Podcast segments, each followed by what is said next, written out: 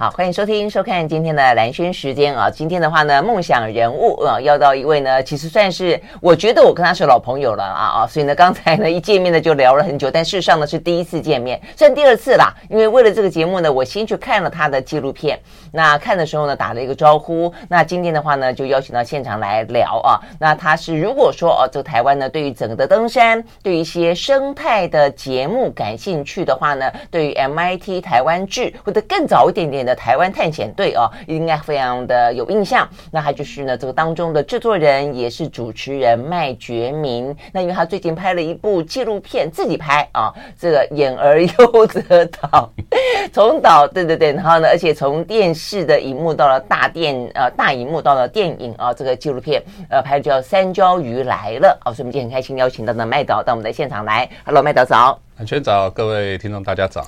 对，真的是真的觉得跟他很熟悉。我很少碰到，我很少碰到这样的来宾，就是而且我很少，我没有那么爱看 电视节目，很奇怪哈。大家看我好像觉得我也在电视上面，可是我没有那么爱看电视节目，也很少那么长就 follow 一个节目，就到他跟他好像一起长大的感觉。其实你们的纪录片不，你们那个算什么电视行脚节目？真的是真的跟我。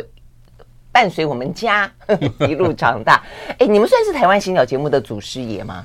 算是很早期的，因为最早那个台湾探险队开始的时候，对对对，在台湾的电视圈里面都还没有这样的一个类似的节目，所以我们算是。在电视算是很早的，那后来就陆续有有许多电视台有做这样的类似的行脚节目，对不对？对。嗯，那时候我记得最早的时候有，就说呃，有李新文，有呃，有个牙医师叫夏光宇，他还真的是我的牙医师，说啊，你怎么在山上啊？对对对。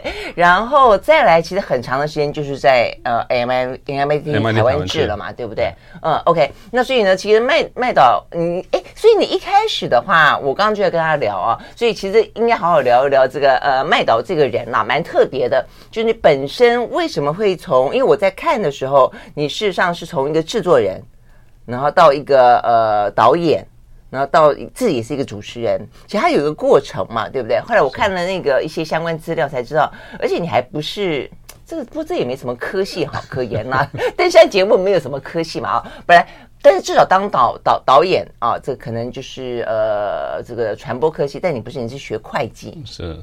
对，最早是在学校是念会计方面嘛，所以其实后来毕业，我工作也是在会计师事务所，是 从事 财务会计工作。但是就有一个比较特别，是我的兴趣是喜欢大自然，喜欢登山。登山。对，所以后来因缘际会会去进入一个卫视中文台，然后后来又制作台湾探险队的节目。其实。跟我的兴趣还有我的喜欢的的登山非常有关系，真的。所以我觉得今天啊，这个梦想人物要到麦岛还蛮棒的，就是说。呃，就是你你自己当初念某个科系啦，尤其早期的话，有时候念的科系跟自己的兴趣未必真的很直接相关。那呃，你会觉得说，好像兴趣跟工作也可以把它分开来。但现在大家越来越希望也期待，如果自己的工作本身是可以燃烧热情的，自己就是非常呃浓厚的兴趣在里面的，那真的就是人生最快乐的事情了。所以对你来说，就是变得你虽然念会计，你还去当了会计，但你并没有放弃你的热情。对，对不对？啊，我现在常在跟大家分享，都会觉得说，呃，你要念书也好，或者说工作，其实最好是找自己喜欢的工作，嗯、有兴趣的事情，或者说你自己的专长在哪里，可以朝那个方向去发展。对啊，那有时候，因为我觉得做自己有兴趣的事情啊，你就会充满着活力，嗯嗯，还有无限的那个热情啊。是啊，是啊，看你的节目看得出来，你们那一群人都很爱山。对，那如果说不管说你遇到什么困难啊什么，因为你有那个热情在嘛，所以很多困难你都会迎刃而解，哎，不会觉得很辛苦。就像很多人问我们说。哎，你们这做节目都是到台湾的山上爬山那么累，嗯，那会不会就是厌倦啊？嗯、我说哦，这爬到现在我们还是非常的、非常的开心，非常的快乐，因为是做自己喜欢的事情就。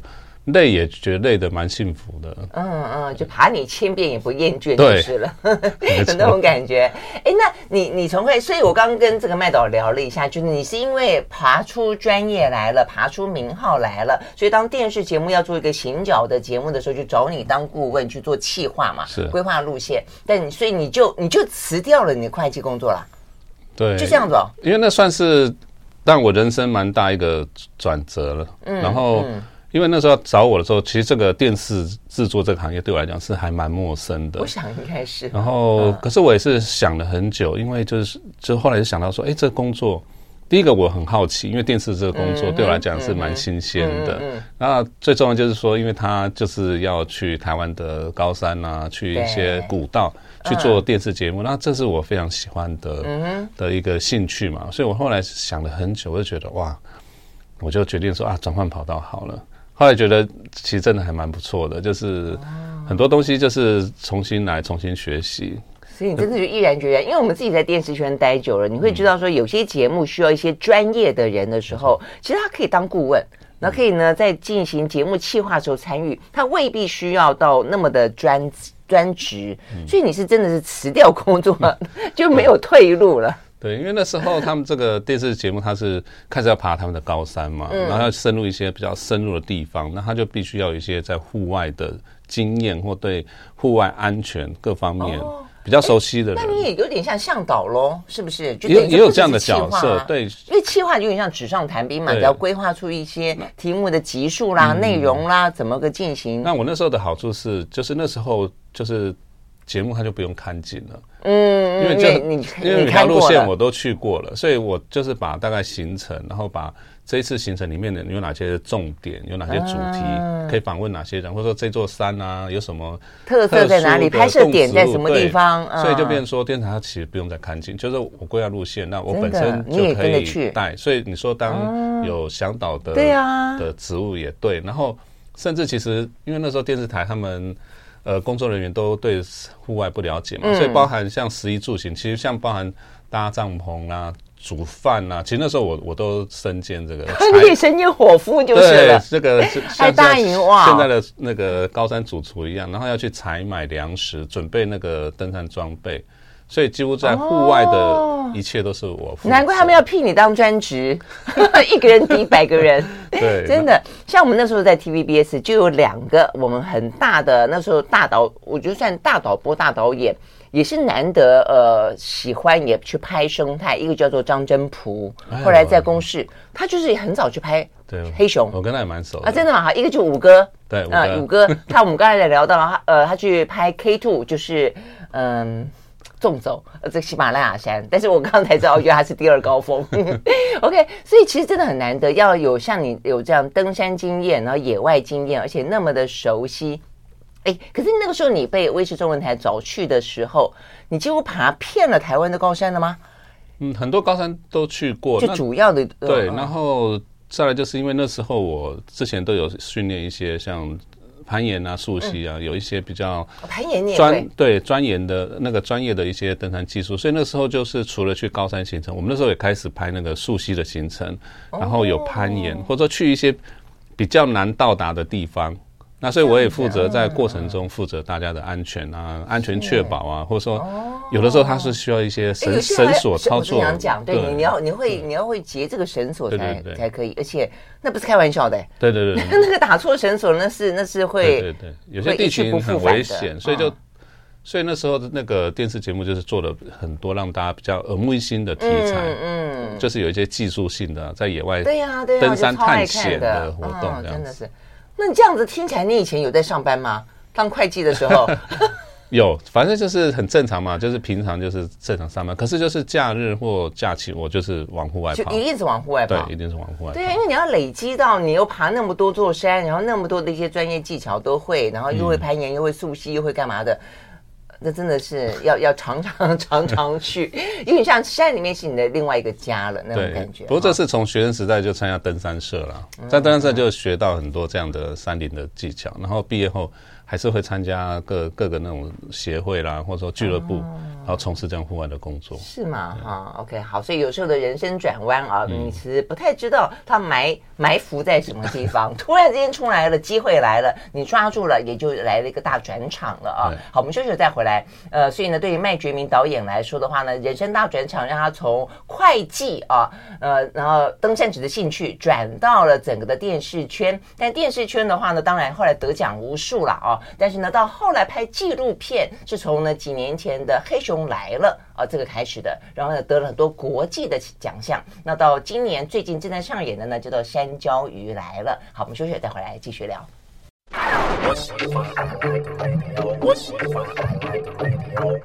好，回到兰萱时间，继续和现场邀请到的啊，这个 MIT 台湾志的导演啊，他现在也拍了两部纪录片，一部叫做《黑熊来了》，一部呢是现在正在上映中的《山椒鱼来了》的麦觉明麦导到我们的现场来。好，所以很开心，真的觉得好像话聊不完啊。然后呢，好，我们还是要进入到啊这个主题。刚才讲到了，就是说怎么样的一个大转弯啊，让这个麦导从一个会计，那成为呃这个电视圈的人，然后做了一个非常专业的呃这个登山。节目，呃，光是 MIT 进到你们的那个呃，你们的那个办公室在中视，我我差点以为说你们跟中视就是有点像什么企业内创业哦。其实 这样说也也对啊，算是吗？对，其实因为我们公司的地地址就设在中视里面，现在到现在都还是。所以你是干嘛租租他们的一些呃什么剪剪剪接室啊，办公室等等。对对对。所以现在 MIT 呃台湾剧也是还在中视播吗？呃，目前是暂停了，在在前年暂停了。哦。但是就是中视现在还一直在重播，其实大家都感觉还在播出。对呀对呀，因为这是他们的经典招牌。我里面都是金钟奖，所以你们得了几座金钟奖的讲座？目前五座。已经五座了哈，真的是很真的很不简单。我觉得要做这种行脚节目、旅游节目当然更多了啦哦，但要做出专业真的很难。所以我刚刚在跟麦导聊，他就是呃，高山对你们来说是一般这个嗯，阅听众就是观众的印象。所以当你在平地出现的时候，他就说 怎么这么 怎么在那么矮的地方出现，对，啊、对不对？我常去一些郊山，有时候假日去爬山嘛，那大家一看到哎。麦哥，你怎么会在这里？那我讲，我就会想说，为什么不能在这里？他说，那你们应该不是在高山种种吗？对对对，对，就大家对我们在高山的印象太深刻了。真的，对。所以刚才麦老还跟我讲说，他们节目里面有有在平地。我说啊，真的有吗？我都印象中在很深的山里面，我觉得很很挑战。呃，OK，好，所以怎么样都会开始拍起纪录片来？因为开始做电视制作嘛，所以就开始呃认识影像的记录方面。那当然包含剪接啦、摄影。嗯。这是你后来慢慢学的，对对对对。那因因为开始是不是我的专业嘛，所以但是我很有兴趣，我就开始从也是从基础就开始学习。嗯，那当然影像接触久了，就会接触到各式各样的影像的呈现，那包含纪录片。那因为呃有时候会觉得说有有一些题材啊，或一些人物或动植物生态，它是其他是必须长时间去记录的，嗯，才能把那个故事说清楚，所以。就开始会接触到一些比较长期记录记录纪录片，嗯，那尤其我拍蛮多就是自然生态的部分，对，生态，因为生态的都是因为它有时候春夏秋冬的样貌啊，或者说一个台湾地理环境的春夏秋冬的样貌，所以就变成说，呃，就养成长时间拍摄记录。所以我就开始对纪录片很蛮很有兴趣。其实后来你变成主持人的时候，我就觉得你们那个样子就有点有点像类纪录片了。是，因为你的主持角色跟以前找了艺人或者什么样的人来当主持人不太一样。因为有些主持人他就很主持，所以他得要有一些很明显像主持一样的桥段。比方说，像如果我去，我可能就会有一个主持人的样子。但你的话，你就是一个登山者。嗯，所以我觉得你就算在中间有主持的串场，也比较像在串场。对，所以我们我们的名称就、嗯、像我上那个名称，我就不是上主持人，我是上记录人。哦，记录等于说在这过程中，你比较融合在整个的 team 跟整个的山野里面。对，那我们就是在过程中，然后很适时把所经历过的一些状况，哎，对对对对对，有一点专家的角色，有点解说员的角色，有一点点。向导的角色这样子，那因为我们这是一个 team 嘛，嗯、所以我们把整个 team 的呃每一个人的角色都都有把它拍出来，嗯、所以其实我们这节目也算，你要说也算是很早非常早的实境节目，因为我们。过程中的食衣住行、吃喝拉撒，我们都把它拍进来。没错，没错。所以角色也不止我一个人，是包含摄影师也入镜。对对对，摄影师连收音的助理都会入镜。因为我名字没出来，所以我说我只认识那个呃麦导跟阮姐，你看吧，我我昨天也是第一次看到他，我说哎阮姐。对对 对，不会哦我们摄影师很多人都认识。你们有叫出名字吗？有有有，连名字都会上，比如说我们摄影师阿义，像。呃，很多人对他都非常熟悉，连有时候连助理大家都认识他们，然后包含当以前像来高山当向导的一些原住民朋友，有有有，我也开始。他们现在也在山上都很红，很红他们现在下山都要签名拍照，啊、真的吗？真的太棒了！其实我对于那种高山真的背背重物的高山向导，也是看你们节目就特别有感。所以我们本来呃有有有人出过书嘛，中间有一个叫什么阿浪嘛还是什么？我们本来想邀他，哦、但他很少下山，所以我们就找不到他。是，对啊。那我对阮姐印象比较都是他，阮姐加油，因为对一个。他个子蛮娇小的，对，呃，要背着重物还可以爬那么高。因为在一群一二十个男生里面，有一个女性出现，她就会变成焦点，真的真的，对，所以大家就很容易看到阮姐这样子。嗯嗯，好，所以我们刚刚讲到这个呃那样的一个角色啦，我觉得那个角色会会让整个节目的感觉很不一样，事实际上也就替这个纪录片垫了一个底，有点像一个铺排，没错。所以你那个黑熊来，但是我后来发现，呃，我看了昨天的这个呃山椒鱼来了跟黑熊，其实你你。的呃主题还蛮好的，就是说一个主题是台湾的稀有物种，都会有一个背后的人，嗯啊，这个人都是一个非常令人觉得感佩，他就是呃几乎是一辈子奉献在那样子一个物种的保育当中，然后以山野为就以山野为家嘛。嗯、那个呃黑熊来了是黄美秀老师。是那这个山椒鱼来了是赖祥赖俊赖俊祥赖俊祥老师，而且赖俊祥老师更更 sad 的地方是他在就是寻找山椒鱼的过程当中，一个失足就坠落山崖，嗯嗯嗯，就就对为山椒鱼奉献。对我我觉得有时候你当然会觉得说，如果这是一个老天爷的安排，他最终是长眠在他最喜欢的地方。然后最后的一个足迹是在他终身探寻的那一件事情上，但还是觉得很，还是还是觉得很悲伤哈。没没错了，因为这件事情，因为赖老师去这一趟算是三角鱼研究，它非常重要一个里程碑。因为台湾在过去研究三角鱼，都是在中央山脉的西侧的地方，嗯，的溪头溪流的源头嘛。那那一次是他第一次要跨越中央山脉到东侧去找，看有没有。三角鱼的分布，或者是发现新种三角鱼。嗯、那因为他的恩师是李光阳老师，他调查的足迹就是到他最后在发表那个登顶感言的时候，起来北峰顶嘛，那是于老师最后最远的地方。那他那次就是等于跨越老师的一个一个里程，要去找找山椒鱼。啊，那那次当然不幸就是在起来东人，因为那个路况就是有断崖峭壁的一些路段，那不小心就坠崖。那就蛮可惜，就是那一次他就就等于说为山椒鱼就奉献出去了。那其实后来其实整个团队其实也因为这个事情几乎都是研究的那个过程就停止一段时间。嗯嗯嗯、但是大家又又鼓起精神啊，又又重新整理心情，好像觉得要完成他的对对对他的遗志，所以就后来再过两个月又上去。哎，那也真的找到那个处男式山椒鱼，然后带回来，拍了那个三角鱼的第一，全世界第一次的那个三 D 电脑断层的骨骼的造影，嗯嗯，所以那算是蛮大的一个突破和成就。所以那个事实上是本来赖教授就期待，就是说在呃中央下面的东侧可以找到它，然后带回来。哎，那问题带回来骨骼的那个部分是他本来也希望做这样的研究就是了。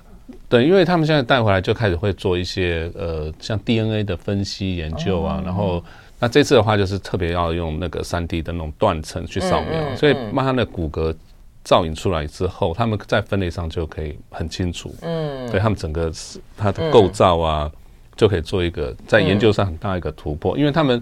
因为三角鱼是保育类嘛，他们就是也不希望说是靠解剖啊什么，就把它牺牲掉，所以就是用这种电脑断层来做扫描。哦，OK，好，我我我拍的这个是看得到的三 角鱼，真的是超可爱的。然后嗯，他们嗯，这就是让赖俊祥老师哦，就是呃着迷的哦，这个不断去研究他的。呃，目前台湾的山椒有几只啊？有有这样的统计吗？呃，数量是没有统计出来，但种类有，目前是五种，五种山椒鱼，而且它五种都是台湾特有种，就等于说全世界只有台湾有这样的山椒鱼。嗯，OK，好，我们要休息回来呢，呃，跟大家聊聊山椒鱼的故事啊。它是在亿万年前啊，这个在冰河时代，所以呢有一个呃说法叫做冰河精灵，因为它长得实在太可爱了。不过当然有些人可能觉得它看起来滑溜滑溜的，觉得有点点。恶心哦。可是没有，我跟你讲，你仔细看啊，它超级可爱，带着一条微笑曲线哦，非常非常的迷人。呃，那么一个亿万年前的古生物，在现在的台湾高山上，大概在三千到两千公尺左右都还在啊。那一群人为了它，呃，甚至是奉献了生命啊。所以我们休息了呢，回来聊聊这个山椒鱼来了。I like 103, I like radio。好，回到兰萱时间，继续和现场邀请到的这个 MIT 台湾志啊的导演，也是呢这一部呢《山椒鱼来了》纪录片的导演啊，这个麦觉明导演到我们的现场来聊聊啊。这就我们刚刚讲到这个呃赖赖俊祥老师啦。我相信如果说去看啊，这个去看嗯这个纪录片会更清楚看到他在里面的角色。呃，所以你们其实从就是你们从一开始记录这个山椒鱼十几年，对不对？嗯嗯，所以你会看到这位赖教授从一开始就是一个呃，你有点像解说者、专业专业的那么一个人，到最后就记录了他最后的身影。嗯，所以我跟赖老师结缘就是蛮久的，嗯、因为我第一次去拍山椒鱼是在民国九十五年的时候，二零零六年那。那一次是第一次到阿里山去拍摄阿里山山椒鱼。那那为什么一开始对山椒鱼感兴趣？因为就觉得这物种它就很奇特嘛，它就像刚刚讲，它就是一个非常古老的生物，而且它、嗯、它的祖先不是在台湾，它是在寒冷的那种遥远的北方。然后在冰河时期这样辗转来到台湾，嗯、然后定居下来。地是连着的嘛？对，因为以前冰河期、嗯、台湾海峡是没有的，对对，所以跟亚洲大陆、中国大陆这边是连连在一起，所以它的路桥，我听张伟老师讲，那那个动物植物啊，它可以可以往来的。那只是说后来到间冰期暖化之后，那个海水上升，嗯，所以它回不了它原来遥远寒冷的家。但是台湾就是因为得天独厚，有很多高山，对，所以它可以爬到高山去，有适合它的温度，所以它就可以就是保存在台湾，就是这个原因。那你如果再往，那跟樱花钩吻龟哪 哪一个人比较老？比较老？哪一只鱼？哎，其实山椒鱼不是鱼啦，我们待会再来讲。呃，就是哪一种类比较老，还是差不多？嗯，都算是冰河期的一些生物。那但是在生物演化上，因为三角鱼它已经演化出变成台湾特有种，那像是那个樱花公母龟是亚种，就像黑熊啊、水鹿啊，它们都还是亚种。在演化上，那个特有种更具一个意义，演化上的意义。对，它的特有种指的是不是？因为我记得我看过一些也是生态的啊，这个这个节目讲到，有些特有种就是因为它被封闭在某个环境当中，那呃，这个环境可能这个山头跟那个山头就已经是相互阻绝了一段很长的时间之后，它会自行演化。所以，即便它是同一种种。但到最后自行演化，就独特出来另外一种自己的。那因为台湾的这个岛百分之七十都是山嘛，那尤其超过三千公尺有两百多座，所以它就变成是每一座山都像一个岛屿，就像我们念那个达尔文演化论的加拉巴哥群岛，它也是很多个岛，很多个岛。没错。那生物在那个岛上就独立演化，然后那个台湾的每一座高山，因为它就有一些隔离效果，对，所以他们。这样千万年来，慢慢慢慢就是会演自己演化，然后慢慢就独立出一个特殊的种，嗯、所以所以它是经过比较更长的时间的一个演化。Okay, 是这样，所以你刚刚讲说有五种嘛，对不对？嗯，这个里面有什么？呃，我看有几个什么观物，然后呃观雾山椒鱼，然后南湖山椒鱼，南湖山椒鱼，然后这是台湾人。台湾学者发现命名的，OK。那早期是日本人有发现三种命名的，是楚南氏山椒鱼，还有台湾山椒鱼，还有另外一种叫阿里山山椒鱼。OK OK。但是他们长得，坦白讲，长得都大同小异。对，其实样子都一样。其实你仔细看，有点像外星人。那形体有点像蜥蜴，那眼睛大大的，然后基本上都是褐色的，然后有白点点的，有黑线条的，然后有那种看起来比较花一点的。对，那花色比较明显的。那特征就是，我觉得很可爱，就它眼睛特别大，就有有点像青蛙这样子。然后体型就是会有一些大小，像观雾山椒鱼，它就是五短身材，就是手短脚短，然后看起来哎不耶不这样，就很可爱。对，就很可爱。那像阿里山山椒鱼，就感觉它很修长哦，对，很修长。哎，我发现它们的尾巴其实都不细，都蛮粗的，都是跟它的身体几乎是同样一种。宽度能慢慢慢慢这样子变细，嗯，所以它它其实跟青蛙就是他们讲都是两栖类嘛，但是青蛙它是成体它是没有尾巴的，然后它是有尾巴，所以他们在分类上，一个是有尾目，一个是无尾目。所以，这样的分。所以那时候在形容那个山椒鱼的时候，我有时候会这样形容说，它是类似有尾巴的青蛙。啊，有尾巴的青蛙，OK。好，所以，所以，哎，对，所以我们就想说它属于哪种目，对不对？就是说它并不是鱼，那为什么它叫山椒鱼？因为它有脚啊。对，就是它，因为都很多人会看到它，可能会在。溪流边，嗯，然后甚至它在繁殖的时候会到水里面，所以可能或是过去人，呃，有发现到这种现象，所以把它用鱼来名称。不过像山椒鱼是，你讲繁殖，我拍到它的那个卵，对，有。它在溪流里面，你们拍到那个卵在一个大石头底下，对不对？对对对。那因为它两两，对，因为这次在山椒鱼来这部电影里面，我觉得比较珍贵的。画面除了那五种之外，就最珍贵就是它这个产卵，对，产卵的过程，成长成长的过程，这个算很难得。而且这些老师真的很感人哎，他们就是为了要去记录它整个从发现卵，然后多多久之后长大，什么时候开始卵里面出现一个像像蝌蚪，我觉得有点像个豆芽菜一样，那根豆芽就生出来了。那时候什么时候，嘣一声掉下来了。对，所以就天天要上。经常要上山，对，他那个时候就是在大概就是这个季节，那时候二月快三月的时候嘛。嗯、那冬天是三角鱼的繁殖季节，然后就是高山的雪水开始融化了，哦、所以这些水对它很重要。但是水又不能太大，但是又要很干净，然后水流稳定，不能是死水。嗯嗯、所以这时候他们就开始产，就是回到溪流里面，然后去产卵。嗯，所以我们那次在这个合欢山区啊，研究团合欢山区拍到的。合欢研究团队发现这一个卵串，他们是喜出望外，觉得哇，这太难得，因为看到卵串的机会真的不多。那包含我们摄影团队也觉得哇，好兴奋，所以我们就开始跟着团队，就是每周上山一次去记录，对，每周。所以从三月发现开始，然后每周上去，一直拍摄到小山椒鱼登陆，已经到八月了。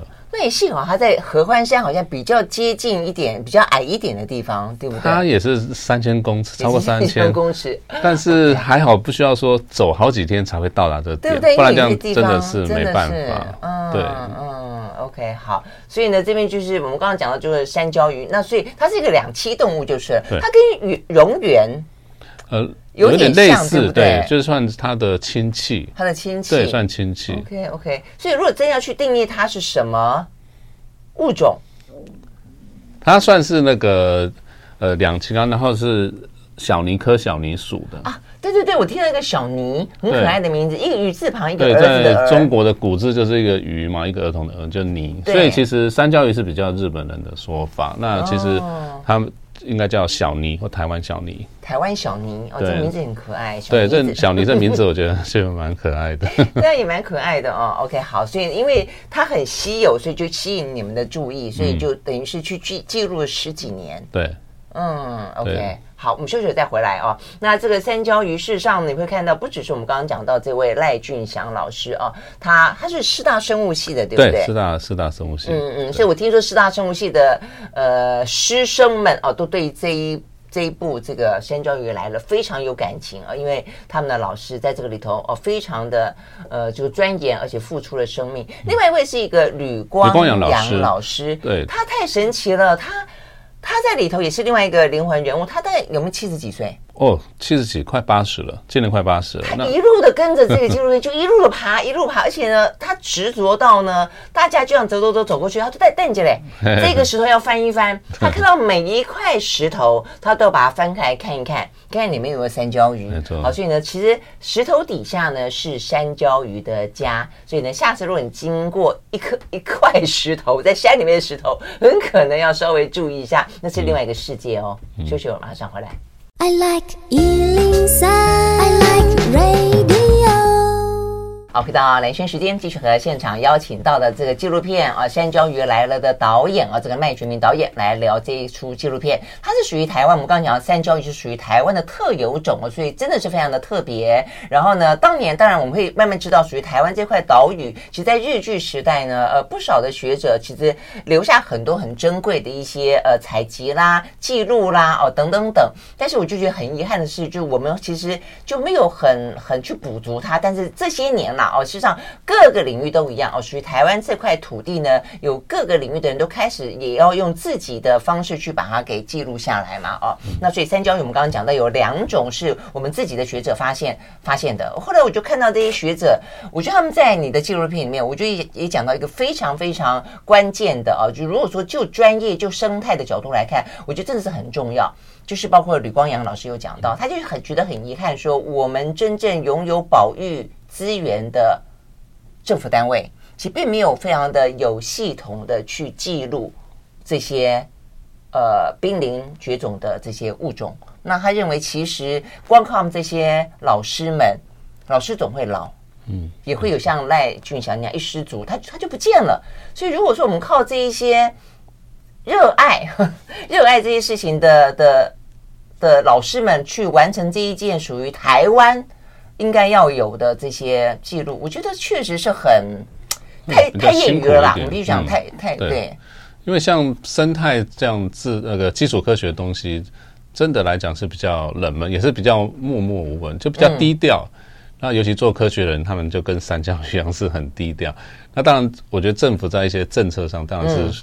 比较喜欢做那个是看得见的，看得见的可以换得到选票的 之类的，马上可以看到成果的嘛。那像这种就是默默在山里面做工工作，一点一滴累累积一个基础资料，但它其实还是很重要。当然，可是可是在资源上的分配上，那一定是差很多。所以对，你看我们在在各项不能够只是做人家看得到的各项建设，然后政策投资上，其他地方就是那个钱就是哇满出来。可是他们在研究上的。经费真的是很少，就是一年可能就是个百万这样等级的，不像那种研究其他的那种哇，都是数量庞大。是啊，所以他们像上山，有些像投进大海里面去一样。有些他们上山的花费、人员的花费都都相当高，所以他们都也蛮辛苦、蛮拮据的。其实有时候有一些经费，真的你只要拨个零头过来就。他们就对不对？就会很轻松真的是这个样子，快嗯，所以看得出来，这个纪录片也想传递一些这样子的一些，真的是期待啦。哦。我觉得就是国家的资源，就是。呃，你当然可以去理解，因为是需要选举，所以你得要很多事情要大家看得到、说得出来，觉得你有政绩。但有些事情，我说实在话，如果你只是为了这些选票、为了看得到而做，那真的不是一个真正呃该要有的呃这个政治人物跟国家机器呃这样子去做这种做法而已。OK，好，那事实上这个部分当然也突显凸显出来，呃，它的困难度。你在拍的过程当中，有没有什么部分是你觉得特别的 艰难的地方？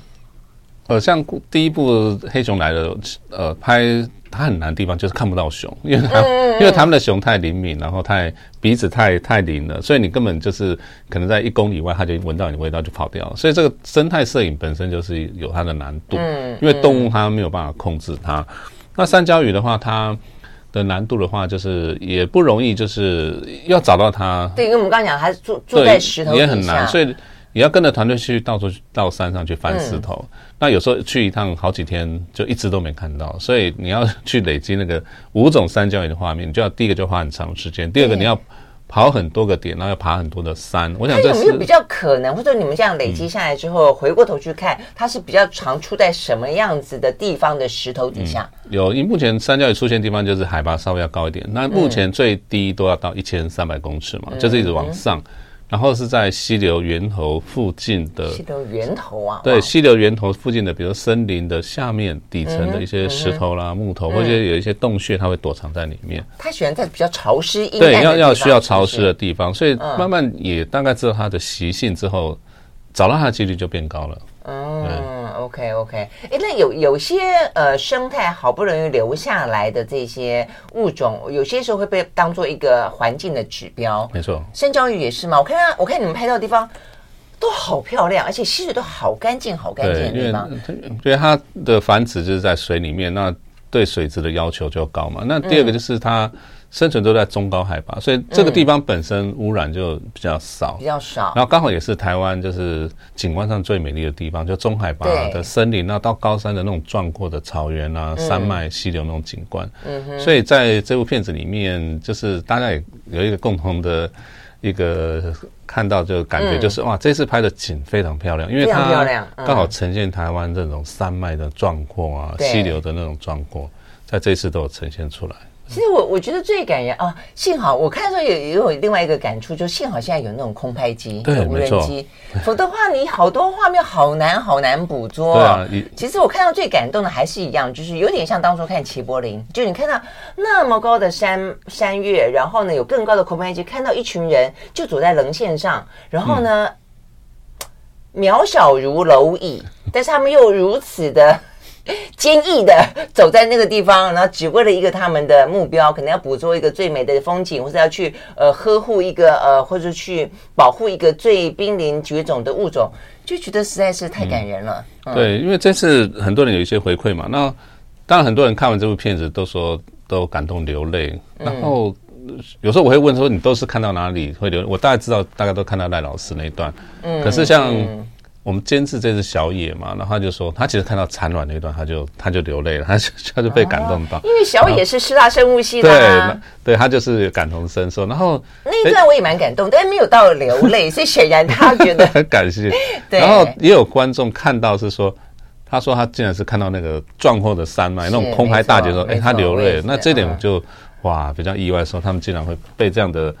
画面给感动的、嗯，有感动，是啊，有感。我是我是比较难流泪的人，但是我是看到后来赖老师那一段，当然就是描述他的的那一段，但其他前面就是有有几块真的是觉得很很感动，就是很难很难能可贵啦，嗯。对，因为这次在呃整个三角鱼的卵在一个成长过程，蛮蛮多人看也很感动，因为开始还会觉得说会不会太科学科普的东西，哦、但是他就看到那个生命在成长变化的时候，大家其实会被那种生命的成长，然后慢慢长出手啊、脚啊、眼睛，对，然后后来就是诞生，对、啊，然后在水里面生活，流下来的感觉，掉下来的感觉，然后开始在水里，然后后来。又慢慢的爬到陆地，哎，对这种生命的那种成长啊，也也蛮多人看到的画面，就是蛮有感觉的。所以其实很多人也会认为说，他其实。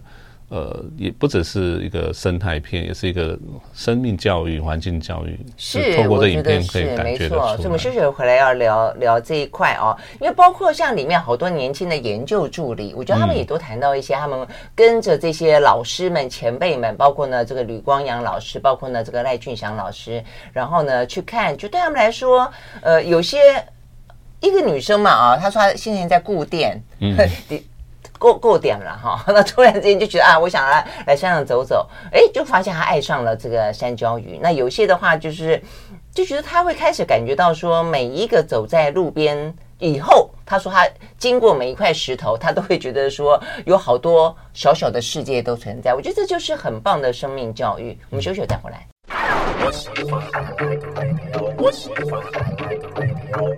好，回到啊，来生时间，继续和现场邀请到的麦觉明导演啊来聊《山椒鱼来了》啊，这个纪录片真的非常值得去看啊。那我们刚刚讲到这个对于生命的教育，对于。生态环境的教育，以及我觉得那种看得到这些研究的老师们怎么手把手的带着这些研究助理们，那对于这些助理们有多大的改变？我看到中间有一段啊，这个算是最有趣的部分，有个研究助理讲到呢山椒鱼的故事，讲到这个吕光阳老师，他说有一次他上山要去找山椒鱼，结果呢没有找到山椒鱼，带回了一条蛇。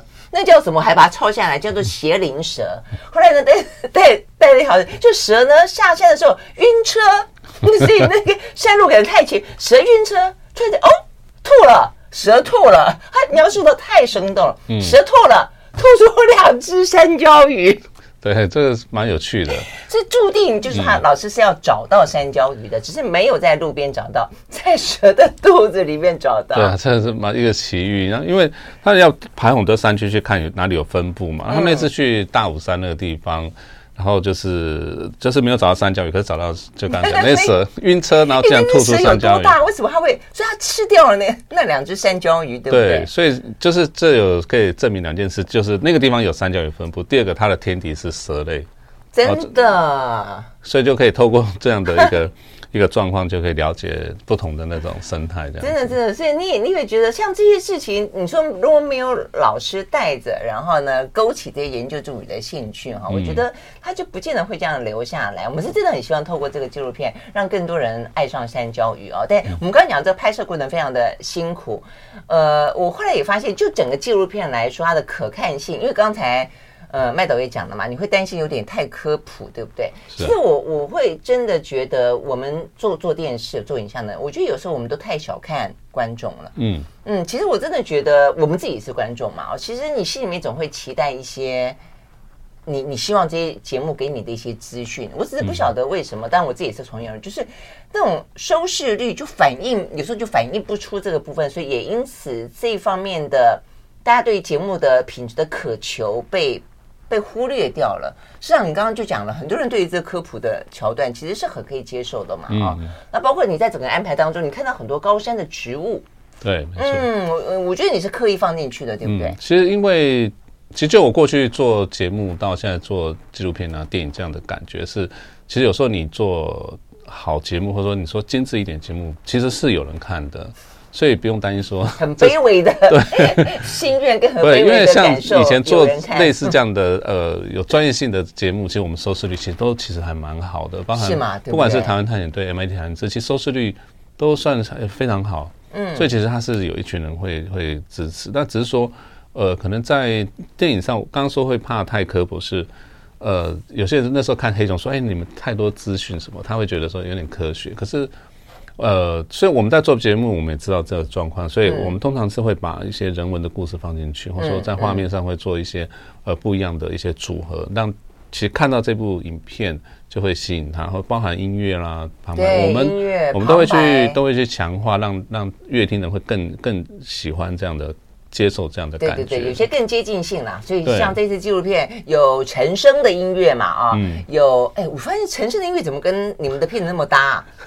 是啊，他刚好那时候叫他做一首嘛，他就做了两首，然后一首刚好是比较比较文青抒情一点，是放在中间那个软在繁殖，那、嗯嗯、后，后面一首比较活泼快乐是在片尾。片尾，对对对对，真的蛮搭的。因为一开始我有看这个相关的报道，哎，找陈升跟找伍佰嘛，哦，伍佰旁白。嗯呃，我就觉得，哎，这个就是有有那种宝岛康乐队的感觉，对 就是有环岛，有属于个这个宝岛感觉，但没但是没有觉得那么搭。后来当陈升的歌曲一出来，就哦，我觉得好搭。对，五百啦，五百，我觉得要他念那个旁白有点难为他了。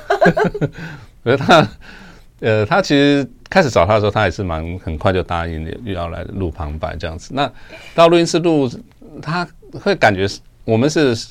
比较想他的原汁原味，可是其实他在录影的，他在录音的时候，反而是我觉得他蛮注重那个咬字，就是想把它念清楚。你会感觉他很用心，他想要符合你们的纪录片，但是你们希望是原来的五百。对，但但是还不错啊，录起来，啊、对对，然后他。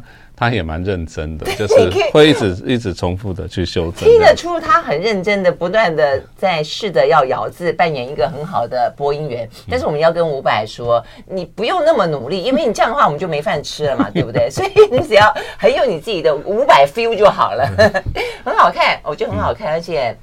很棒的一个纪录片啊，就让我们知道一下，原来台湾啊，这个在我们看不到的地方，有这么多珍贵的这些物种呢，跟着我们一起在这块岛上呼吸。那也希望大家能够呵护它们，让我们这块宝岛呢，这些嗯生命啊，这些生物能够永远的流续下去，让我们下一代、下下一代、下下下一代都可以看得到它们。嗯，非常谢谢麦导，谢谢蓝轩，谢谢，啊，谢谢谢谢，拜拜。